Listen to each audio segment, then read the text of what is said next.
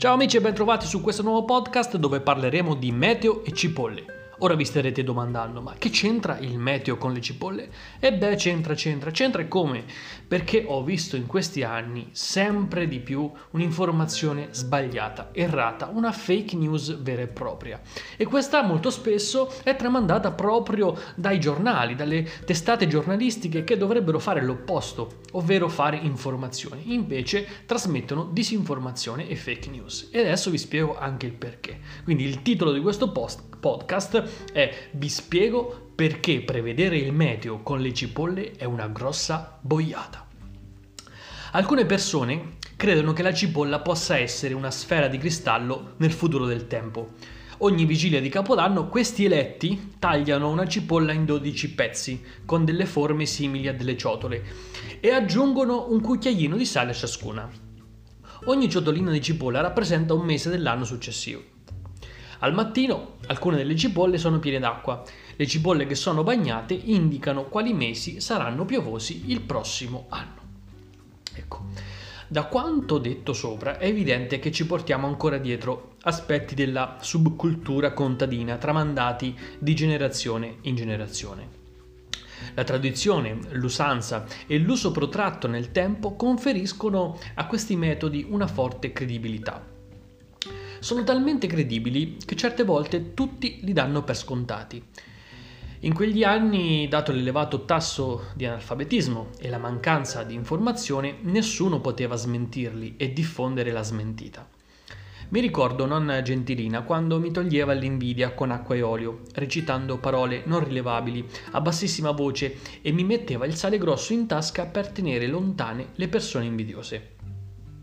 E me ne ricordo anche di altre di credenze che, che, erano prive di fondamento logico e che circolavano in quegli anni, che, che ora fanno veramente sorridere.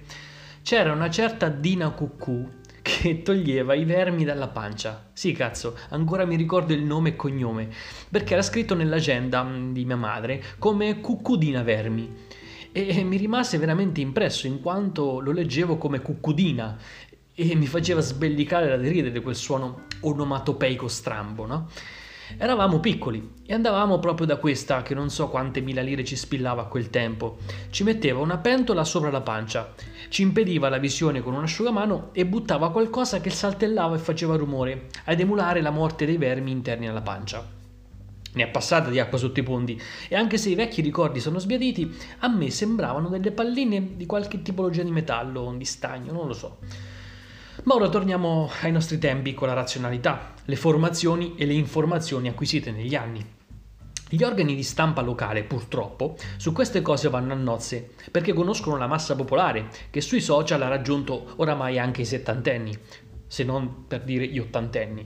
Tali notizie fake non vengono ancora riconosciute come tali e fanno fare un bel po' di click sul sito, dove si guadagnano il rank e i soldi grazie anche alle pubblicità.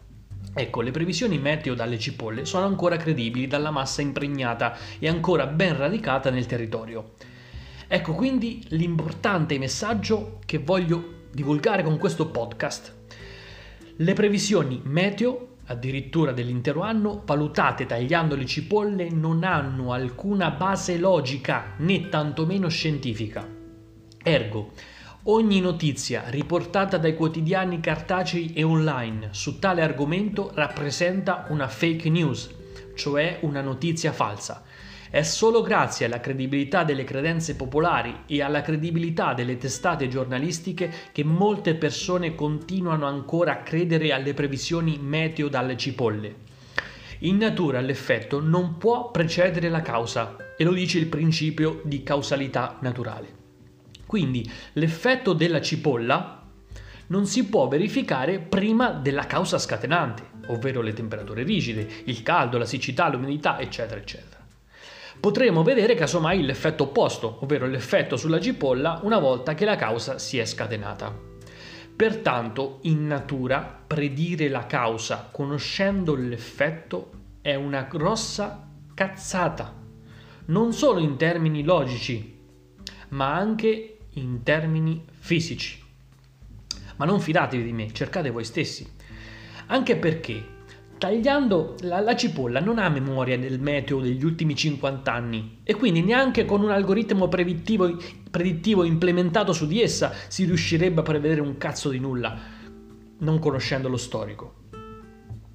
Quindi i social network hanno iniziato a distruggere il giornalismo. Infatti, a causa della concorrenza così forte no, del liberismo, si è disposti a sparare fake news credibili ma che non sono vere, pur di avere like e condivisioni, contro l'ordine deontologico del giornalismo, che dovrebbe fare esattamente l'opposto, cioè dovrebbero fare esattamente l'opposto, informare e debellare queste credenze popolari infondate. Quindi, tornando a noi, Emanuela Forlini, l'insegnante elementare che a Rubania legge le cipolle, come le hanno insegnato il padre ed il nonno, dice cose casuali. Badate bene, la differenza tra casuale e causale, che oltretutto cozzano con il ruolo da insegnante.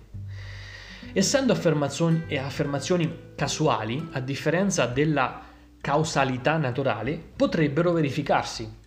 E se si rimane sul vago si, si verificano praticamente sempre. Ho visto il video in cui dice in questo mese potrebbe nevicare. E grazie al cazzo. Se sai leggere le previsioni il condizionale non lo usi. E poi non si specifica lo spazio, cioè dove si verificherà. Mediamente? Su una regione? In montagna? Sulla costa? Dove? Dove? Il finale, leggiamo il finale. Tale credenza popolare fa parte proprio della cultura contadina, dove le notizie e le fake news si tramandavano di generazione in generazione. Possiamo dire che il Facebook di oggi equivale alla temporalità generazionale di ieri, la differenza tra le generazioni è legata alla velocità e al tempo. La velocità è incrementata notevolmente, riducendo il tempo di trasmissione delle informazioni insieme alla capacità di immagazzinamento, che naturalmente è aumentata notevolmente. Siamo arrivati ai tera e oltre.